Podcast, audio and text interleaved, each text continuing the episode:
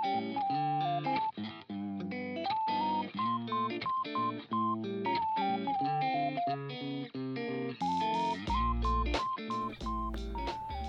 のポッドキャストはテックに興味のあるおじさんが2週間に一度気になったトピックについてゆるゆると話すポッドキャストです。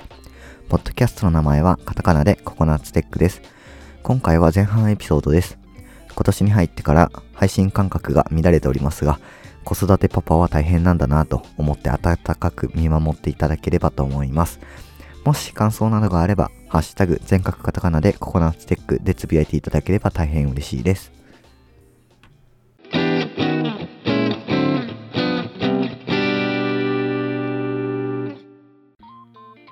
はい。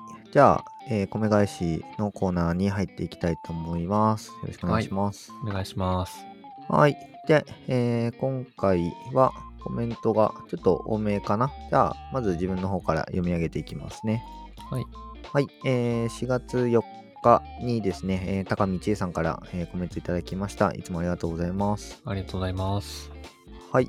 えー一応、ぶら下げる形で3つ、えーツイートしていただいてますね。まあ、1つずつ読み上げていきます。え1つ目、シャープ50聞いた。1周年おめでとうございます。ポッドキャッスル、個人的にもちょっと気になっていました。うちもゲストさんが Mac& ブラウザという概念が分かっておらず、全キャスターに入れないということが最近頻発しており、どうしたものかと思案していたものなので気になりますね。というコメントいただきました。はい。うんうん、まあ全キャスター入れないってなるとなかなか難しいですうん。ね。うんポッドキャッスルも結局同じような感じで一緒に入って録音して、うんで編集もするような感じなんでね。うん。うん、まあ、い今だとでも、うん、そうブラウザ、ブラウザ開ければっていうことはちょっと、なんか、なんとか理解してもらえると、なんとかなるんだけどね。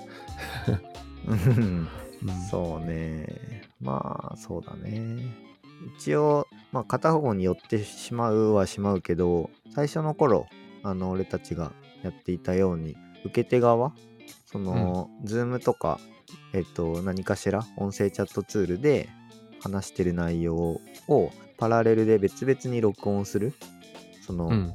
うんと話してる相手側、まあ、多分この場合だと高見さんの方かなうん。の PC 側で2つ並行して録音するっていう風にすると一応トラックも分けれるしっていうそういうこともなんかできそうみたいなのはうん、うんなんか最近ねちょっといろいろ編集をもっと簡単にできるツールいっぱい探しててもう最悪有料でもいいかなとか思って 探してるんだけど、うん。うん。その中でもそういう方法とかあるんだっていうのはちょっと最近見ててまあなんだか検証とか使ったわけでもないから結局わかんないんだけどまあそんな感じのことがねできるかもみたいなのがあったので、うん。うん、ちょっとそういう方法もあるかもしれないですね。うん。うんまあね、いろいろ選択肢が多いのはいいけど、なんかあんまり突飛なやつが増えないといいなと、なんか思う、今日この頃。うーんまあ最近本当にポッドキャスト自体は界隈自体はかなり、まあ日本はうん微妙かもわかんないけど海外特にアメリカはもうすごい市場になっていてめちゃくちゃいっぱいうん。ツールが出てるから、英語で話すんだったらね、全く問題ないんだけどもったい問題ないというか無料でもかなり強力なツールがあるんだけどあ日本語ってなるとねやっぱめっちゃ難しいよね、うん。まあ、ちょっと英語で喋りなさいっていう可能性も、なきにしもあらず。まあね。ココナッツテックの公用語を英語にします、うんうん、まあ、ちょっと、うん一旦持ち帰らせていただきますという返事をしとこうね。そうね、多分無言の時間めっちゃ長くなりそうだから、うんやめとこうかな。そうだね。まあ、あと、ウェルとか長男にたくさんたくさん言ってるだろうな。ウェル、ウェル。そうね Let's see とか言って。別に、あー、うはいーん、とはな。それ大体考えてる。大体ね。うん。まあはい。こんな感じのコメントが最初にあって、まあ、そこにぶら下げる形で書かれているコメントが、えー前後のボリュームが大きく、真ん中のボリュームが低めの BGM をつけるということなら、えーうちがスタンド FM 収録時に使用しているスクリプトが役に立つかもですね。と言って GitHub の URL を、えー添付させて、添付していただいてます。えーマニュアルなどはかなり雑なので、他の方がすんなり使えるかどうか不明ですが、という形で紹介していただいています。はい、ちょっと今見たばっかなので、中身とかは全然見れてないんですが、えー Python で作られ、Python100% な感じで作っているようなスクリプトっぽいですね。うんうんうん。うん。すごいですね。スクリプトみたいなのを作って、ちゃんと公開されているので、第三者でも使えるって感じなんですね。うーん。うんうん。なんかすごいな。そうですね。CLI ツールっぽい感じですかね。うん。うん。ヘルプテキストかなんかを全部書かれてますね。すごい。俺とか多分はしょっちゃうな。個人で使うんだったら。ああ。はい。うんうん。うん。はい。ちょっと、まあ、あのあんまりまだすいません、中身を見ていないので、使えそうなら使わせていただく可能性がありますが、ちょっと、まだわからないです。はい。はい。すいません。うんえーで、えー最後ですね、え3つ目の、まあ、スレッドとしてぶら下げていただいているコメントですね。はい。えーイヤホン。私は骨伝導のヘッドセットを使っていますが、スタンドマイクぐらいだと漏れた音はあまり拾わないので助かっています。この辺、マイクは品質高ければいいっていうものでもないので大変ですね。そうですね。これは本当そうですね。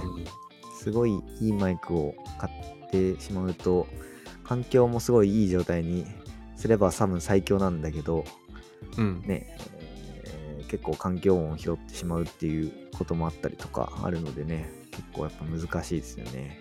うん、いや、うん、非常に自分の話かなって思うぐらいだ。うん。そうか、でもそうですね骨伝導のヘッドセットをまあ使ってるということなんですね。なんか、使ったことがないけど、すごい振動きそうだなっていうので、めちゃめちゃ敬遠しちゃってるんだよね。一応俺も、あのー前回のうん。話、前回、前々回の話かなんかで、うん、ね、イヤーカフ型のやつの話したけど、うんそれと同時に骨伝導もいっぱい試してて、うん。まあ、てか骨伝導をメインで試しに行ったんだけどね。まあ、そしたらなんかもう、俺は多分慣れの問題だと思うんだけど、俺はうんちょっと耳の上あたりがちょっうんとこちょこちょして、あの、ちょっとムズムズするのがちょっとね、うん、受け入れられなかったのと、やっぱり音質はちょっと下がっちゃうかなと思ったから、俺は結構音楽聴くから、うん。まあ、オーバーヘッドのヘッドホンだったりとか、まあ、イヤホン、イヤピック使ったイヤホンを欲してしまうんだよね。もうそこまで行くとさ、多分、あの、うん外音取り込みをするっていう方に、こう、なんか、フォーカスしてさ、ね商品探した方が、なんか、結構用途に合ってそうだよね。そうだよね。うん。うん。そういうのもあるのかな？うん。あるんじゃない？最近の、なんかアンカーとかで出てたやつはなんか見てたけど、なんかそういうのはついていたような気がするなまあなんかソニーのあのイヤホンとかは大体ついているから結構、ううんん、いいよ。それなりに、まあちゃんと外音取り込みして聞こえるから、うん、音楽もしまあしっかり、そういうオープンイヤー方式みたいなやつとか、アンビーとか、そういうやつよりは確実に良い音質でうん。聞けるから、そういうタイプでもいいんじゃないっていう気がするね。まあ耳になんか入れたら痛いっていうことだったら関係ないか。うん。まあそうね。うん。うん。まあでも、そういうのもあるん。だ。まあちょっと参考にさせてもらおうと思います。はい。はい、ありがとうございます。じゃあ、もう一つかな最後のコメント。じゃあ、お願いできますか ?4 月14日の S さん。からコメントかなはい。えー、そうですね。4月14日 S さん。からコメントいただいてます。ありがとうございます。ありがとうございます。ちらに日本語テック日本語テック系ポッドキャスト番組がまとまってます。といって、えー、podcastfreaks.com というサイトを紹介されてるんですけど、まあ、この後のツイート内容で、技術について深く話されてるとなると、パッと思いついたのは、カボリ FM さんとかでしょうか。技術ネタテックニュースだと、コナツテックさんとかおすすめです。と、ま、紹介いただいてます。ありがとうございます。はいめちゃくちゃありがとうございます。感謝感謝。感謝です。深掘り FM と並ばれるのはめちゃくちゃ恐縮なので、なんか申し訳ない気持ちがいっぱい出てくるんですが。そうですね。ちょっとそこに並ばされちゃうと、こっちのなんかだいぶ、うん、なんか日常会話っていう、まあ雰囲気強いですよ ね。どうしてもそうですよね。う。うんん、まあ、あの、ポッドキャストフリークスというサイトはめちゃくちゃいっぱいポッドキャストがあの載ってて、テック系だとやっぱり、やっぱりね、あの、深掘り FM 以外にも、うん、もちろん有名どころの EMFM だったりとか、えーテクスタ FM、リビルド FM、当然いっぱい載ってるので、うん。まあ、大大手と言われるようなとこですかね。うん。他にもアジャーテクチャンネルとかね、いっぱいありますので、まあ好きなポッドキャストを探して見ていただけるといいのかなと思います。そうですね。うん。やっぱりテック系が多いのかな、ポッドキャストフリークスに載ってるのは。うーん、どうかね。うん。まあ、ね、更新日時が2021年とかで止まっちゃってるものとかも結構うん。あるので。うんうん。うんああ、なるほど。これ、まあ、ポッドキャストフリークスのアバウトの今ページを見てるんですけど、うんまあ、そもそも日本語系の、日本語のテック系ポッドキャストのアクティビティをまとめたサイトですっていうことだから、まあ、テック系には寄ってるでしょうね。そうね。あの、ココナッツテックも載せたんで、載せたというか、まあ登う録ん。したんだけど、うん。登録の仕方がプルリックを投げるっていう。ああ、うんこれはもうそこでふるいにかけられているね、まずね。まず一個。まあ、一応なんか、あの、ツイッターの DM とかで、こういう風なポッドキャストですって言うと登録してもらえるようなんですけど、うん。うん。まあ、自分の場合、まあ、てかエンジニアの場合は、プレリク出してもらえると一番助かりますっていう風に言ってたんで、プレリク出した感じで、はい、やってます。うん。まあ、はい。デスさんには本当に非常に感謝感激という感じなので、そうです。もうちょっと頭が上がらない。頭が上がらないですね。そうですね。はい。本当いろいろご紹介いただきまして、ありがとうございます。ありがとうございます。はい。といったところで、だいぶ今回は米返しが長くなりましたかね。うんうんうん。そうだね。うんはい。じゃあまあ、一旦この辺で、えー米返しのコーナーは終了したいと思います。はい。じゃあ引き続き本編も、えーお楽しみに。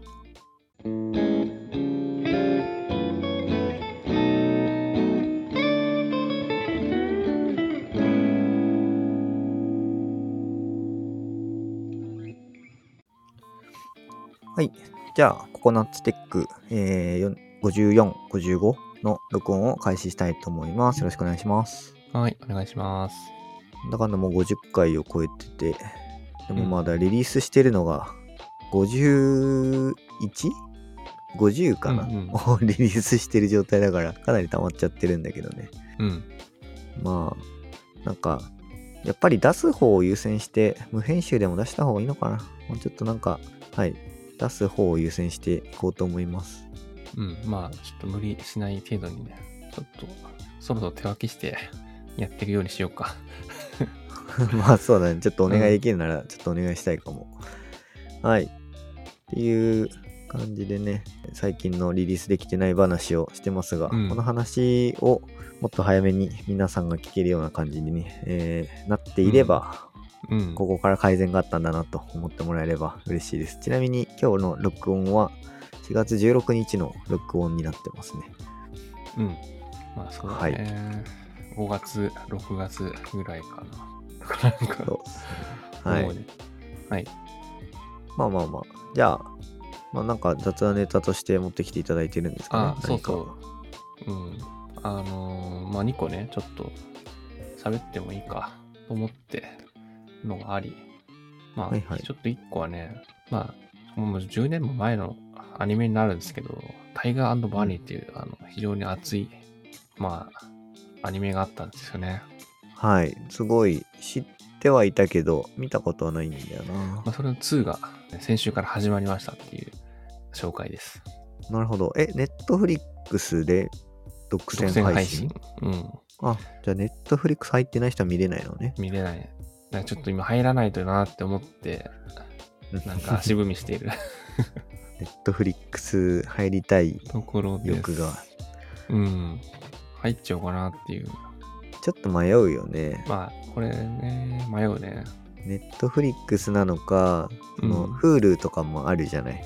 うん。Unext とか。で、日本、なんか邦画に強いのはとかあるから、ちょっとね、そっち側にしようかみたいな。被ってるやつも結構あるし。うん。まあ、でもね、Amazon プライム入ってるから、プライムビデオ見れるので、あのそうなんだよねうん一通り見たいものはまあまあ見れてるんだけど、ネットリックスの強いのってさ、なんかちょっとターゲット結構ね、絞った、こう、何？コンテンツを出してくるんだよね。こういうさ、タイガーバニーとか、うん。なんか、この前の浅草キットとかね、ああいうやつ。独占して配信するのとか強いよね。うん。だからちょっとね、これは入るかみたいな感じになってるね。なるほど。うん。で、まあ、これね、なんか、うん、まあ、好きなアニメただ紹介したっていうのもあるんだけど、これ2012年にさ、1が確かあったはずなんだよね。うんうんうんで、これ面白い試みでさ、この、まあキャラクターに広告つけれますっていうさ、あの、アニメなんですよね。知らない人に言うと。そうだよね。なんかヒーローが、あの、スーパーヒーローが、なんだ、バットマンみたいな感じで、まあ、とかなんかウルトラマンみたいな、まあ、ヒロアカみたいな感じかなみたいな感じでいっぱいいるけど、まで言ったらヒロアカ。うん。ヒーローたちがみんな会社員なんだよね。で、その、スポンサーがついて、で、そのヒーローが戦う時に着るスーツだったり、その格好のところにスポンサーの名前が載るみたいな、それでまあお金を得てるみたいな、そういう世界観なんだよね。うん。そうそう。だからみんなスポンサーの名前がヒーローのスーツに入ってて、うん、まあなんでしょうね。なんか F1 マシンみたいな感じになってるんだよね。うん。そうどっちかっていうと俺はあのプライドじゃなくて今は雷神かあの大晦日とかで格闘家たちがさ戦ってる時に、あのパンツとかにあ、そうだね。なんかロゴが載ってたりとかするのと同じような感じだよね、うんうんうん。そうそうそう。っていうのをまあやってて、まあ結構大手のね、会社、まあ、まあ主人公に入ってるのは、もともとは、もともとって、ワンはソフトバンクとかね、入ってたかな。あとバンダイとか、まあ入ってて、まあそれをめちゃめちゃアニメ内でも広告しまくるという感じの、まあちょっと面白い試みだったんで、うん、なんかこういうの増えてくるのかなっていうね。そんなこと思ってたら結局増えずに、タイガーバニー2が同じような試みをもう一回やったというので、うんまあなんか今後またこういうの増えるかなっていうさ、まあちょっと思ったり思わなかったりしてる。そうね YouTuber とかでさなんかやっぱ広告収入でこうどうのこうのみたいな、うん。なんかそういう世界観がもう一般世間一般にもねだいぶ浸透してきている気はするので、まあ、広がりもあるのかなとか、半分思いつつもう半分はなんか広告ビジネスは なんか前も言っあたと。思うけど。うん。衰退に向かってるのではと。うん、というので、はいどうなるんだろうなというところですね。そういった意味で若干注目できるかも。うんそうそう。で、なんかね、それを、なんか、あって思った時に、えっ、と、まあ、それ、もう一個記事の、あの、雑なネタになるんですけど、はいはい。まあ、似たような話で、これはギガ人が出してた記事なんですけど、なんかマイクロソフトが Xbox のゲーム上に広告を配置するための技術を開発中というタイトルの記事があり、ああ、ついにゲーム内にも広告が出る世界なんだって思って、なんとしても広告を出してそこから収益を得ないといけないんだな、きっとって。なんとなくこう、やっぱり思ってきた。そこの、やっぱいっぱいいるじゃん。あの、そこでさ、お金儲けてた人たちがね。うん。うん。だし、やっぱりお金そこで出してもらえるっていうのは、まあ強いから、まあなんか、こういうゲームないとか、VR ないとかもね、多分あなんか話してたけど、前ね。うん。なんかなくなんないんだよな、広告。多分なーって。うん、なんかうん、思ってるね。なんか、動画広告とかどうなんだろうなっていうのとかは、う。うんん、あるけど、この、ね、ギガ人のサイトに載ってるような、看板にこう、なんだ、文字が書かれてるとか、うん。看板の中の、なんだろうな、広告、チラシみたいな内容がうん出てるっていうのはさ、実際もうさ、俺たちが生きてる世界、リアルな世界の方でも、繁華街とか行ったりとか、電車のさ、単純に山手線とか乗ってる壁に広告載ってるじゃない。うん。であれ実際もう背景になってるから、ゲーム作るときって、あれに似たような偽物の広告を作っちゃってんだよね。ああ、まあそうだね。うん特にそのなんだろうリアル寄りな竜が如くだったりとか、うん。うん。あとはなんだバイオハザードとかもさなんか壁にポスター貼ってあったりとかするんだけどそれとかも結構うん嘘のポスター貼ってたり、カプコン内のうんうんうんゲームのやつ貼ってたりとかしてるじゃない。だからすでにもうあるところをなんかうん。フレキシブルにリアルな広告が入っ作られるってなってくるとうん。それはそれでねなんとなくゲーム業界的にはそこの部分の作画とかしなくてよくなるんだったらゲーム開発楽になるのかなとか今ふと思った。ああ、そうだね。まあそこうんの仕組みがこう、ゲームエンジン側に多分の乗ってきて、まうんあそれを使った、なんか、何？オブジェクトを配置しておけば良いみたいな。そうそう、オブジェクト配置しとけば、なんか、なんだろうな、そこを今まで作ってたデザイナーさんとかの仕事が減るから、開発費もちょっとね、えー減らせる上に収入も得られるとかなると、うん。すごい、それはそれで面白い未来かもと思った。うん。確かにね。だから、ユーザビリティを、それって下げてないような広告じゃない？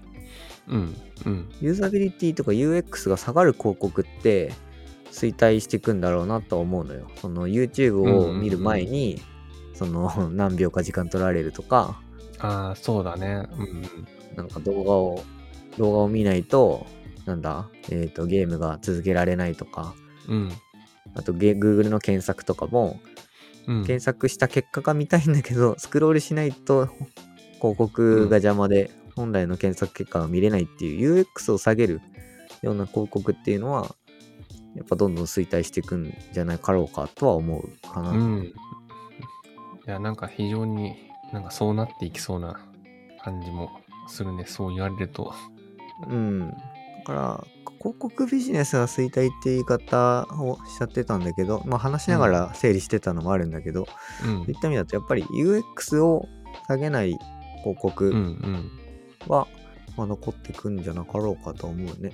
うんうん。そうだそっね。ち側の方をやってる方がいいんじゃない？その動画広告とかの方が価値が高いのは多分もちろんそうなんだけどうん。あれとかってなんだろう今俺がパッと思ってるのはアメリカのあのスーパーボールのハーフタイムショー？うん。あれが多分世界で一番広告の料金も高くて影響力もものすごいあると思うんだけど、あれって、うんうん。ハーフタイムで、ハーフタイムの間なんかしないと、その時間もったいないよねっていうだけだから、うんあ。そこで動画広告、動画とかなんか、なんかの CM を流すとかっていうのって、うんそれはね、必要なもので、ユーザビリティを下げてるものではないから、うん。あれはいい、それはいいと思うんだよね。うん。まあそうだね。だから、出す場所だったりとか、うん。なんか必要なところでなんかやるっていうのは、うん。うん、ユーザビリティ下げなければ動画広告とかもありなのかなっていう感じかな。だから、淘汰されていくのかな？出てくる場所が。うん。なんかね、変わっていきそうな気がするね。そうやって。そうね。うん。うんこうんん。な感じの未来を少し感じました。うん ね、これ、あと今ちょっと喋っててすごい、あの、昔の記憶を思い出したんだけど、うん。まあこれ今ちょっとググったら出てきたのは、えっ、とね、まあ、2012年に、うん。まあ、ギガ人さんの記事あったんだけど、あ絶対領域広告っていうさ、サービスがなんかあったんだよね、昔。ほう。これなんかし、はって思う人はもうほとんどいないと思うんだけど、うん、その公式なサイトももう消滅してるから、あんまりなんですけど、ツイッターのアカウントは残ってるな。まあ、あの、絶対領域って、あの、もちろんなんか、まあ、あの、よくね、言われるあれなんですけど、太もものね、あの領域ね。うん、なんかそこに広告を出すっていうさ、なんか、のがあったんだよ、昔。へえ。なんか今でもやってても良さそう良さそうなんだけど、別になんか終わったみたい。っていうのをなんか今、ふと思い出した。ちょっと未来をさ、未来を 先取りしすぎたのかもな。過ぎてんのがね、はい、ちょっと思い出したというだけですけど。はい。ちょっと後ほど、はい。はあの、小ノートに貼っておきます。あ、はい。はーい。うん、雑雑談、そんな感じ。うん。そうですね。じゃあ、こんなもんですかね。今回自分は雑談はあんま持ってきてないので、うん。うん、まあ、強いてあげるなら1個あるっちゃあるんだけどな。話す？まあ、話すか。うん。ちょっと出しとくか。でちょっと頭出しだけしとくね。あれですね、デンファミニコゲーマーの、えー記事の中に載っていた、まあ、JavaScript、えっ、と、記事のタイトルが、JavaScript を実際に打ち込んで対戦するスクリープスアレナが配信開始。ユニットの AI をプログラムしながらオンラインで戦うユニークな戦術ゲームっていう感じで、えー4月8日ですかね、の記事で、えっと、面白そうだなと思って、まあ、JS 書いて戦うゲームなんだと思って、ちょっと Steam で、あの体験版が無料だったんで、ダウンロードしてみたんですよ。うん。そしたらね、書いたソースコードはローカルに保存されて、ゲーム上からそのスクリプトを多分動かすっていう仕様なんだよね、多分。うん。その性質上、うんえっ、とね、うちのウイルスバスターが起動して、勝手にゲームを削除されていったんで、ああ、なるほど。そういうこともあるんだ。そう、なんか不正な、不正プログラムが動いてますうんみたいな感じで、うん。これを対応するには再起動してくださいっつって、強制再起動されちゃってさ、うん。なんか、で、なくなってるみたいな。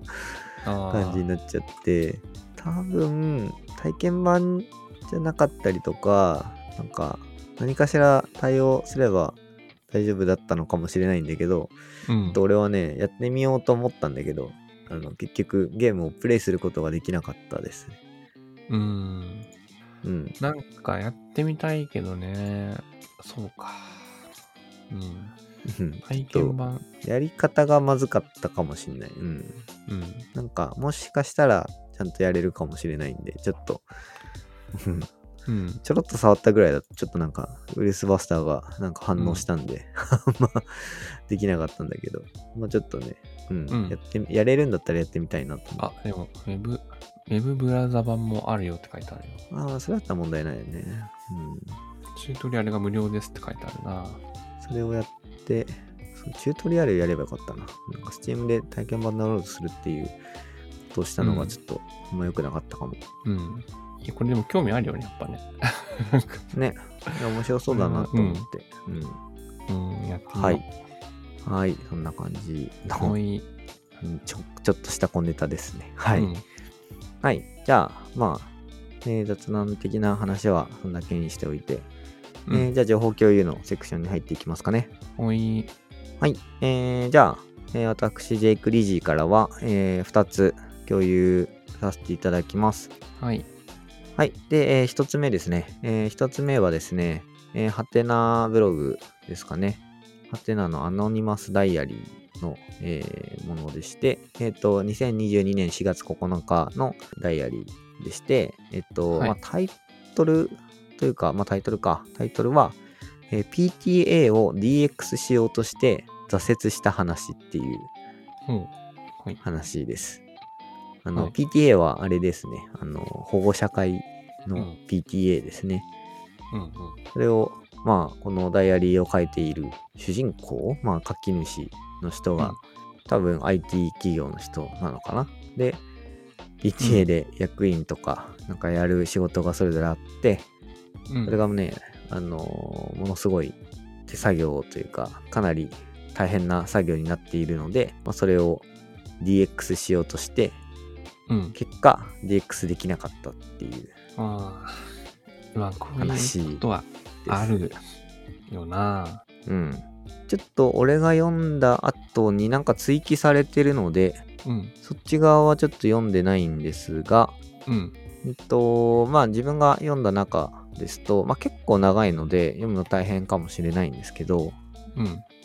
まあなんか課題として一番最初の本に書かれてるんですけど、課題として、えー4月のクラス替え、新入生の名簿更新業務がめっちゃ大変ですと。うん。で、で、4月末に役割分担を行うくじ引きをしてるそうなんですけど、それの準備がすごい大変だと。で、この2つをなんか解決したいっていううんうん。まあ話だったんですよね。うん。で、まあ、名簿は、なんか、うんと、PTA 名簿、1年生 XLS みたいな、なんか。XLSX、その Excel ファイルが学年ごとにいっぱい存在していて、はいはい。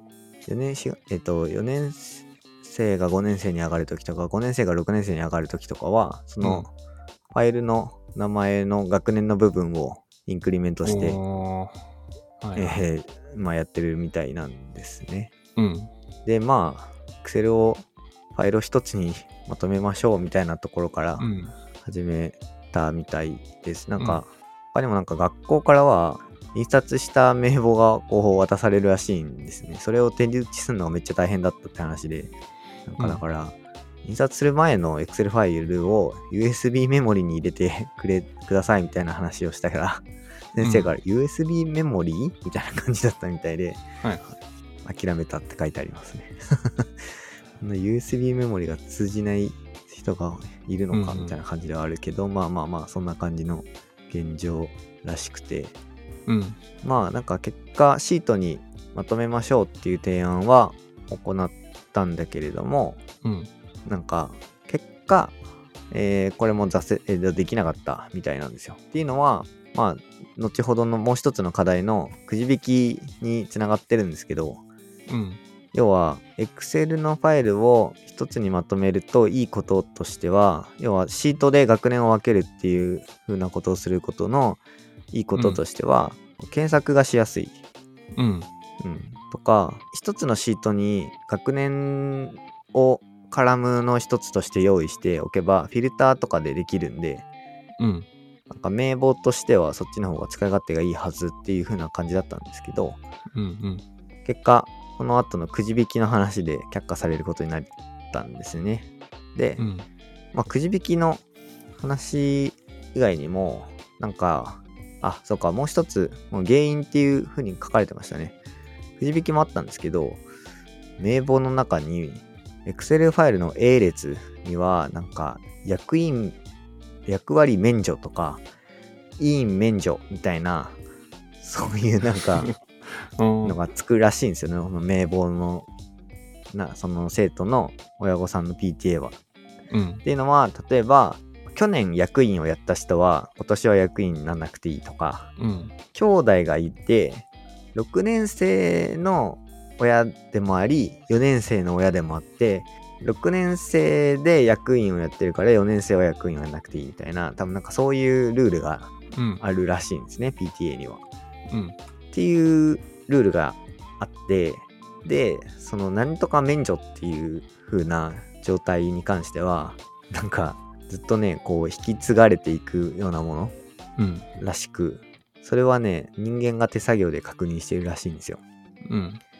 じゃあその条件をこう考えてちゃんと洗い出して VLOOKUP とかでなんかその条件に一致する場合は役員免除とかそういう風にしましょうみたいな話をうん。したらしいんですけど、却下されたんですね。で、理由が一番、ねやべえなと思ったのは、うん、えっと、そのルールが本当に正しいかどうかがわからないっていうのが原因だったみたいで。まあ、うん、そうだね。これは、なんだろうね。非常にこう、うん、なんかにに日本的っていうかさ、間違えたくないというさ、なんか、晒し者にされたくないです 的な。責任を負いたくない感がすごいあるみたいで、うん。えっと、PTA 規則に対して、うん、あの、ちゃんと全てを理解してる人誰もいなかったっていう。うん、ので、作った Excel が正しいかどうかのチェックをしたいんだけど、チェックできる人がいないっていう状態で、うん、なんかもうその場の雰囲気で役員判あの免除とかはうん、人の手でやってえー多数決でやるみたいな。なんか多分声が大きい人は強くなるんだろうね。まあ、そういう社会なんでしょうね。そう。で、うんまあ、その、さっきも言ったけど、学年が上がるたんびに、その、うんファイルの、学年の欄をリネームしていくだけだから、うん要は秘伝の垂れ化してるわけですよ。うん。6年間も引き継がれてる Excel だから。そうするとね、よくわかんない結合があったりとかして、これが何のためにあるのかって誰もわからないみたいな状態で続いてるっていう、まあ、そういう習慣もあったみたいで、それが大変だったっていうところですね。で、もう一つ、くじ引きによる担当の決定とかに関しては、うん。なんかね、印刷、一回その名簿印刷をして、うん。で、Excel のそのセル、A 列だけ切り取って、で、うんそれを束にして、箱の中に入れてみんなで引くみたいなことをしてたらしいんですけど、うん。これがね、クラス替えの発表後の1週間以内に準備しなきゃいけないらしくて、で、うん。まあ何百、えっ、と、数百、100人とかいう単位でいるのかな？のやつを作って、うん。不備がないか一つ一つ確認作業を行いながら、あの、やっていたっていうので、うん。これで深夜まで作業してるし、だからもうこんなんやりたくないっていううんの。があったらしいんですよね。で、まあ提案として、なんか、Excel でランダムに選出できるみたいなことを言ったらしいんですけど、まあなんか却下されたみたいで、まあ、儀式がね、必要だからね、くじ引きしましたっていうね。そうそう、乱数はなんか多分拒絶反応出たんだろうね。まうんあそういった意味で、なんか割り箸くじだったら楽なんじゃないかうんっていうふうに提案して、割り箸くじを、えー提案したんですけど、まあ、これもうん結果却下されたらしくですね。うん。で、理由としては、まあ、さっきの、あの、役割免除っていう風なうん。うん。Excel が効いてきてて、要は A 列を裁断して作ってるから、うん。あの、役割免除の人がいるんですよね。だからくじ引きで引いて、役割免除の人が引いたらもう一回引くみたいな。うんその人は免除だから、うんみ。たいな感じのことをやってたらしいんですよね。うん。なんかそういった意味でもその名簿の Excel が使われてるらしくて、うん。なんか、だから、そこも含めて一応ちょっとした最適化はされていたみたいな感じらしい。ああ。まあ、これをやるための、なんか、もろもろの、なん何？状態。うん。があって、で、しかも、くじ引きはやるんだけど、希望者がいた場合は別に希望者がやるとか、うん。なんかね、いろいろあるんですよ。あるらしくて、ルールが。うん。うん。なんかね、だからそこら辺が、がいろいろあって採用されずに、で、1週間以内に決めなきゃいけないから、じゃあとりあえずこれで、みたいな感じの進み方をしてしまったようです。うん。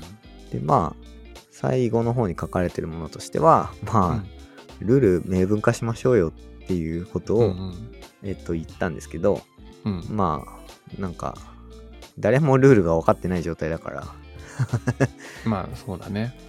うん、却下されたらしく、で、そんな状況なら PTA 解散した方がいいんじゃないですか？みたいな 話をしたら、会長は苦笑い、苦い顔をしていたみたいな感じのことが書かれてたりとか、あとはやっぱりなんか IT に関してはめちゃめちゃ不信感を持ってる人が多いらしいっていうところですね。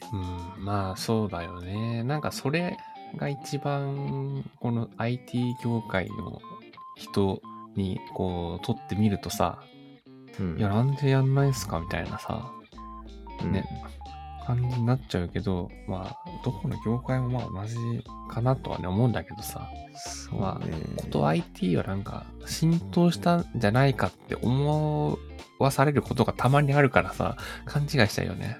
うん。うん。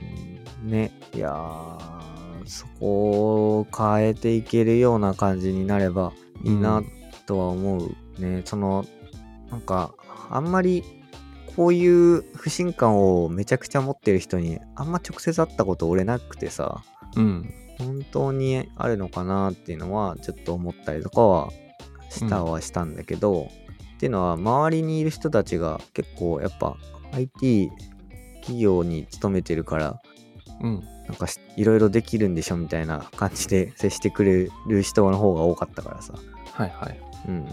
あんまり不信感というよりかは期待感が強い人の方が俺の周りには多かったかな。うん。うん。まあそうね。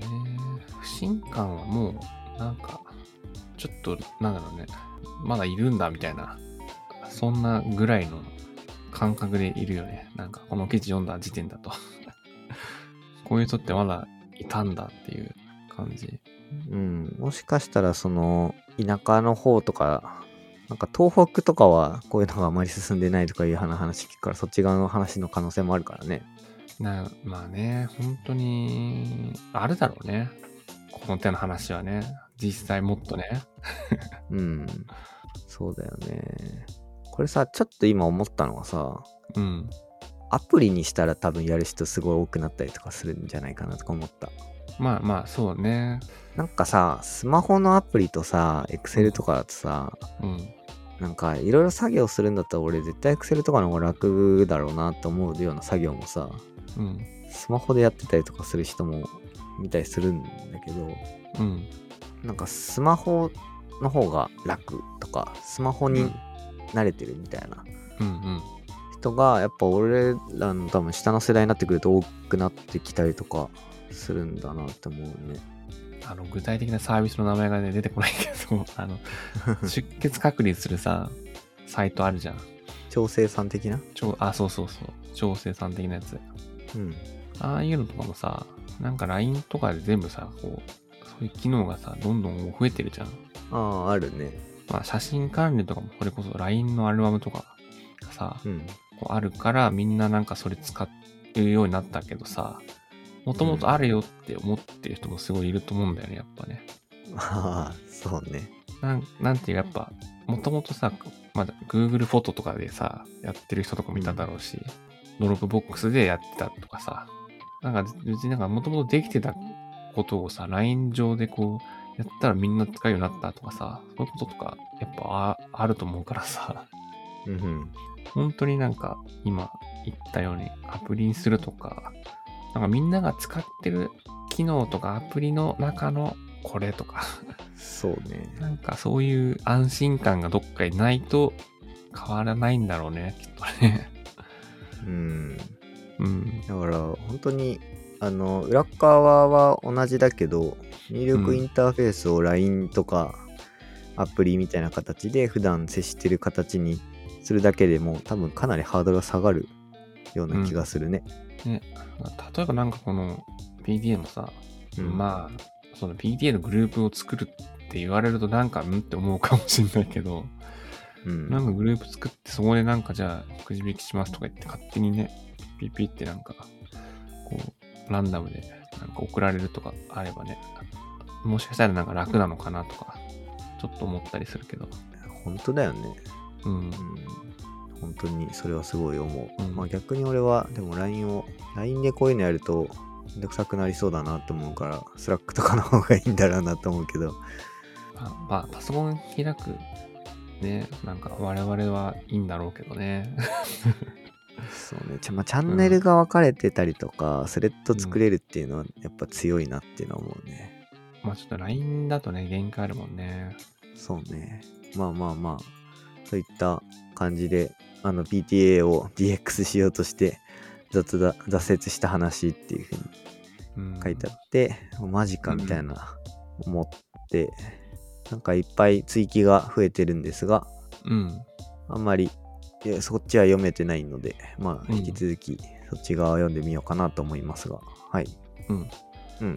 まあそんな感じで、俺だったら多分結構マジで DX やるなっていうのはちょっと思ったけど、まだ PTA とか何もそういう話になってないから、うん。まあね、なんか保育園を DX したいなっていう思いは、保育園に入園した当初めっちゃあったけどね。保育園のはね、難しいよ。うん。やっぱ、うん。リアルに見なきゃいけないっていうことがあるからね。なんか、やっぱね、やっぱすごいアナログなんですよ。うん。は ね、まあまあ、いいんだけど。いね変変に一部、変に一部 IT 化されててさ、うん。一部だけね、なんか。うんまあまあ、でも、まあ、あるよ。うん。保育園なんてさ、DX のいい対象だもんね。本当だよね。うん。だからやろうと思う人はいっぱいいるけど、やっぱなんか、うん、むずいよね。そうね。まあ、モンペとかもいるしね。うん。とはいえね、なんか、その、裏、裏のね、事務作業とかは、多分、いかようにもできるとは思うんだけどね。連絡帳とかね。連絡帳は全部手書きなんですよ。めんどくさい。うん。まあまあ、アプリ作ってあげてもいいなと思いながらも、まあまあ、うん。まあいいやと思って。まあまあ、うん。うんはい。はい。こんな感じの DX はい。挫折話はいの共有ですね。はい。はい。っていうのが一つ目です。以上で前半は終了です。後半もお楽しみに。